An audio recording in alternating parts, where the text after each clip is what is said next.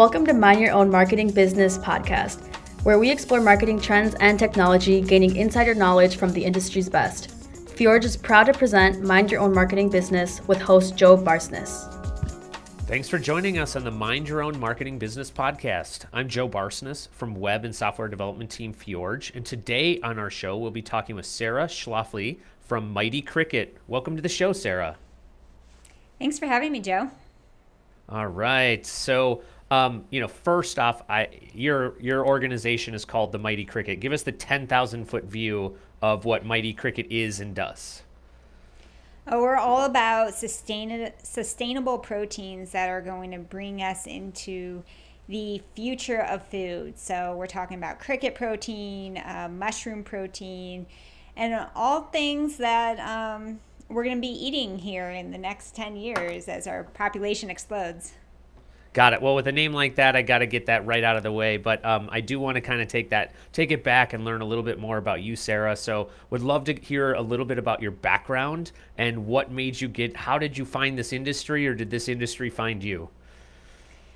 Oh, the industry definitely found me. Um, I spent the past 10 years in the food industry, just in a variety of positions. So I was really passionate about uh, nutrition and malnutrition. So I became a cooking instructor, teaching people how to eat and cook healthy foods. Um, and from there, I saw a need for access, access to clean protein that we really don't have today. Um, we have a whole grocery store full of meats and proteins, and a lot of it is really harmful for us. And so it was pissing me off. And I was trying to find a better solution that is going to be, you know, highly affordable and accessible to people. And in all things, I found it in bugs, which really turned me off to begin with. Um, I discovered, you know, that, that 2 billion people across 80% of the world's countries consume insects as a regular part of their diet. And I thought that was really fascinating. And so I dug into the why of that. Why is it so common, and yet here in the US, we turn our nose up at that or don't even recognize it as food? And um, what I discovered was that insects can be a really powerful source of protein and other essential nutrients um, I became really passionate about it. I still didn't want to eat a bug, but the more I delved into it, the more excited I became about the potential it has. And I realized that, you know, we just are born with these ideas of what food is and what food should be. Um, and we turn our nose up naturally at foods that are uncommon to us in our culture we're scared to try new things. You know, kids are always scared to try new foods, and adults are like, try it, you'll like it. but then yep. as adults, you know, we're scared to try new foods ourselves. So um, I realized that through my cooking classes, like if I just manipulated the ingredient in a way that looked familiar and looked appealing and smelled good, people would actually taste it and try it and then discover that they really like it. And so I was like, you know, I could probably do this with bugs too. I could probably manipulate bugs in a way that's going to be appealing to me and therefore appealing to the rest of the American population. So that's what I set out to do. Got it. And so, you know, of course, my curiosity is going on this a little bit. So, can you tell us um, where you have started in terms of like providing this as a protein source? Are you supplying this to other people making food? Are you making bars or something out of it? Or what does the end up end product kind of end up being that somebody might be consuming already today? I started with a powdered cricket. Um, did not want to eat a whole bug when I started my journey. So I source some crickets from a cricket farm, milled it into a powder, and then I took that powder and started blending it into foods until it was undetected. So it's just this like added protein that you don't really see or taste or feel in other foods.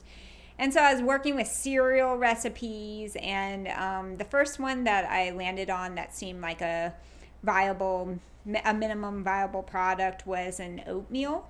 Um, fairly easy to blend in small scales. And so that enabled me to test out the products in the market. And now we have three oatmeal flavor, flavors.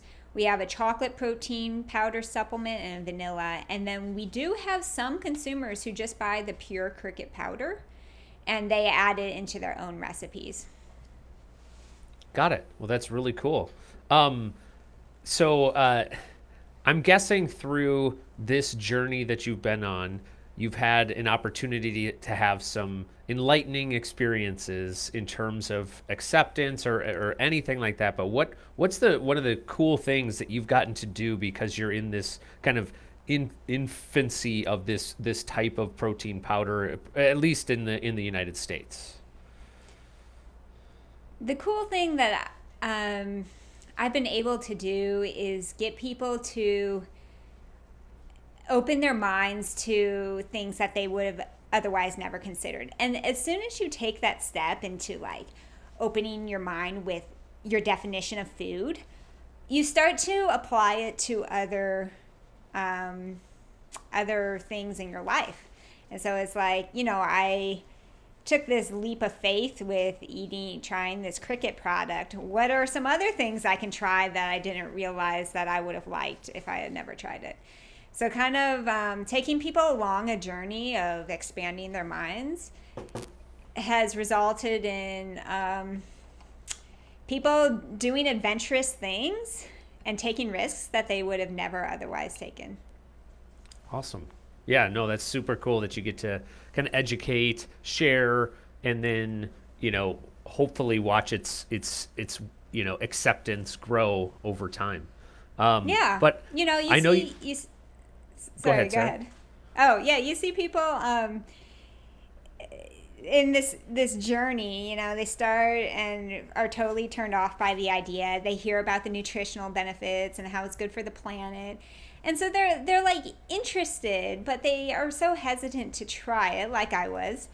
And then they, they get over that fear. They try it. Um, maybe are like still a little bit mentally grossed out but their mouth bud their taste buds are saying that it's good. And then um, you know they've americans then have conquered this fear and it's just that first step into applying it to other aspects of their life. Got it. Yeah, no, that's so great. Um, one more question about the product before I talk a little bit. This is mind your own marketing business, so we're going to talk about marketing, of course. But um, uh, tell me about the the cricket farm. I, I, understand that you take crickets and you make it into a powder, but how are, how how does cricket farming work to get it to where you can grow these bugs and repeat the process like where does it happen? How does it happen? Um, and and how is it more sustainable than other sources? Well a cricket farm looks like um, a warehouse whether it's a small shed or a giant warehouse full of crickets.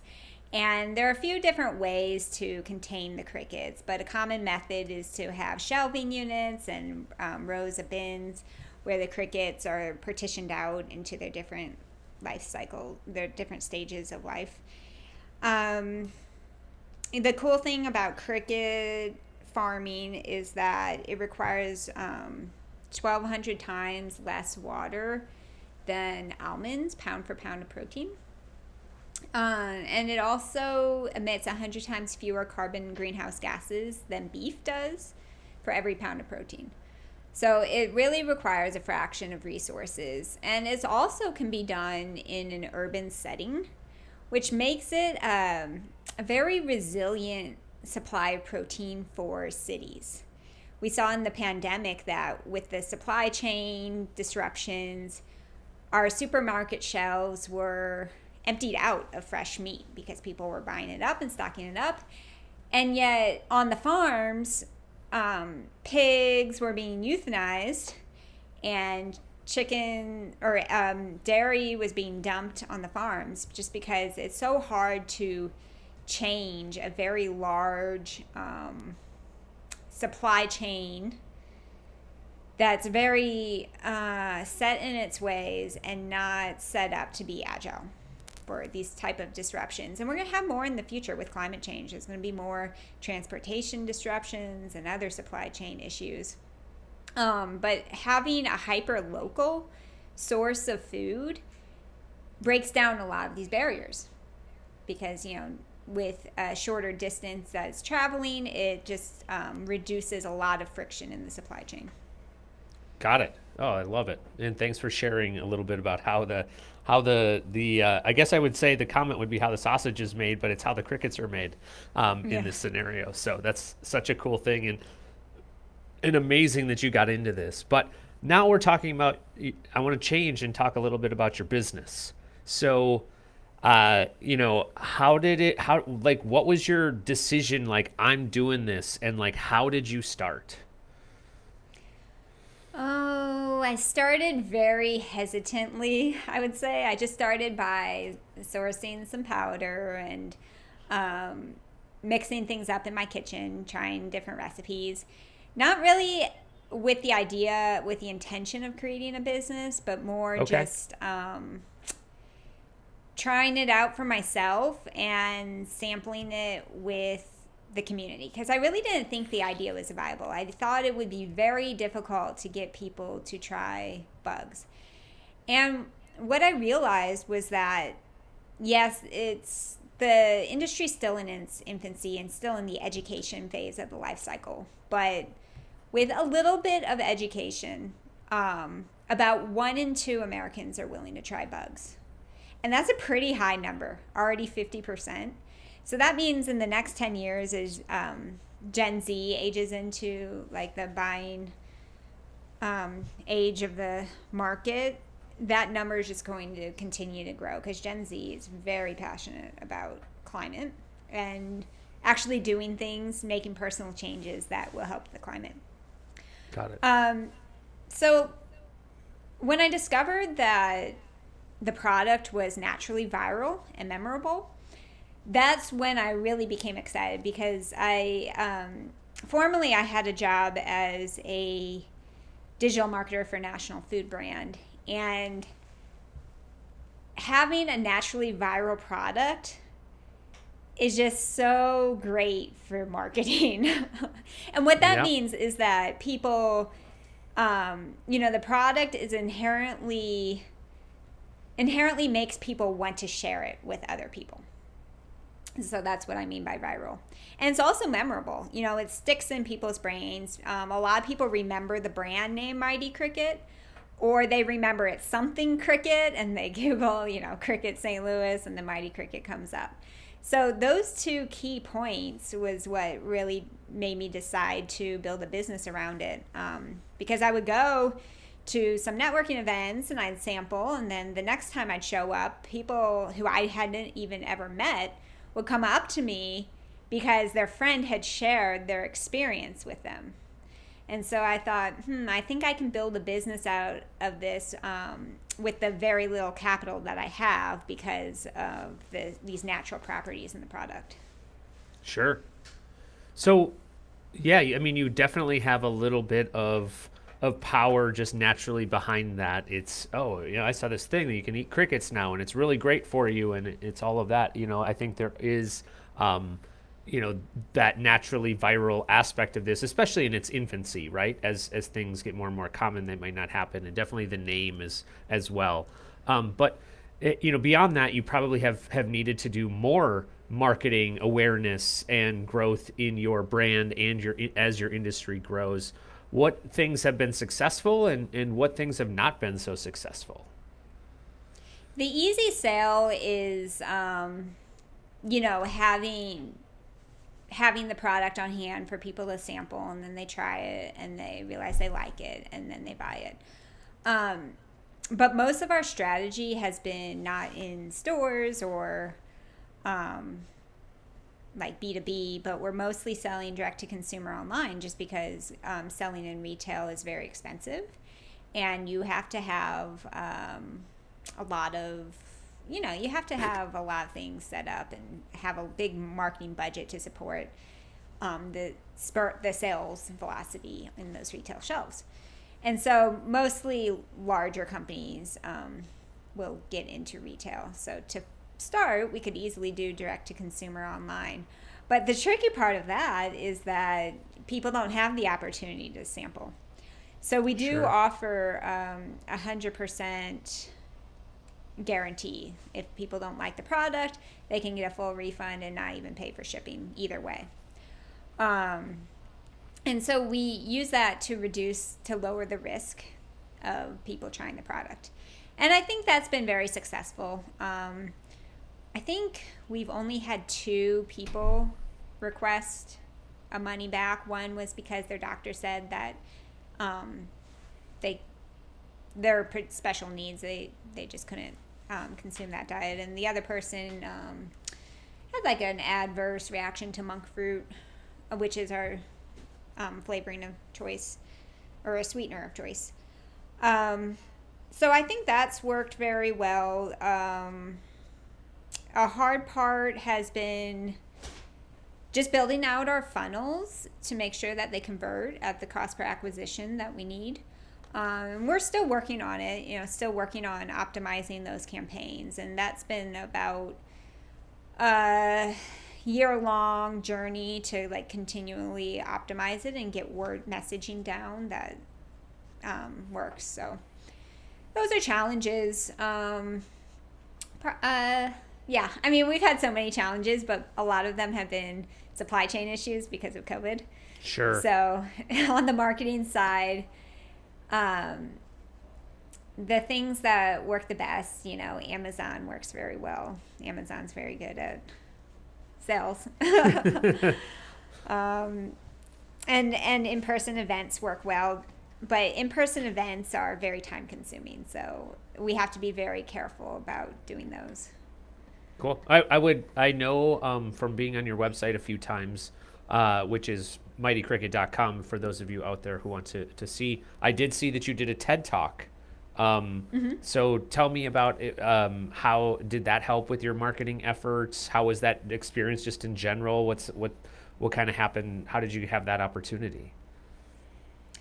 Oh, well, I pitched the topic and uh, did an audition and was selected. So that's how the opportunity came about, was just throwing myself out there. Um, I didn't notice a huge um, uptick in sales from that, but the experience itself was worth it. It was one, Yeah, of one of my goals to give a talk like that and um, really you know, I got to work with speaking coaches to hone my talk, and I've never before spent that much time on one talk. So, showing, proving to myself that I can give a really good talk um, was worth it to me personally, and I just had I had so much fun with it. I enjoyed being on stage and doing it. Um, I yeah, that was the first time that I've been able to have that type of experience.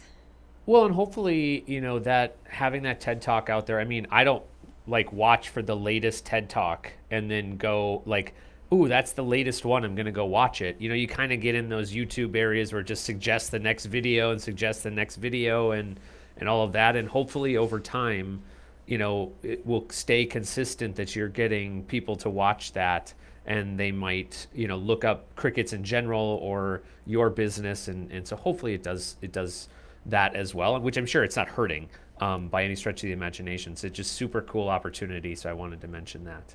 If you could go back, so, so if you're looking back at what you've done over the last couple years getting started, is there anything that you would do differently? And then my second part to that question is, what are the next steps for growing your business that you see? Um, so the one thing I would do differently when I set out, I knew I didn't want to go into retail right off the bat. I only wanted to do direct to consumer and not be lured by the retail trap.